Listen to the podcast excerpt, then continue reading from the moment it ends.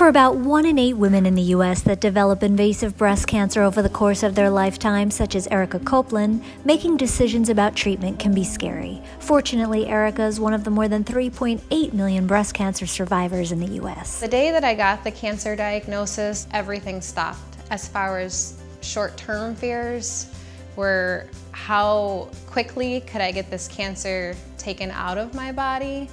Um, how far had it progressed, what stage I was in.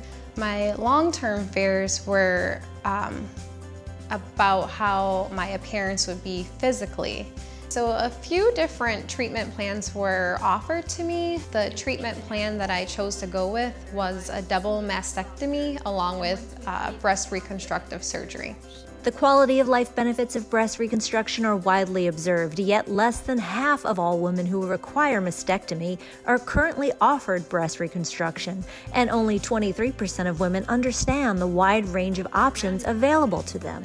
Breast reconstruction is always your right after a mastectomy, and you may or may not choose to pursue breast reconstruction but you deserve to know your options. No two women are alike, and so when I'm reconstructing a breast, there are so many questions to ask. Talk to your coordinated care team about the breast reconstruction options available to you as early in your cancer journey as possible because timing of treatment plans play a critical role in your reconstruction options. After speaking to my reconstructive surgeon, I felt very comfortable, I felt confident.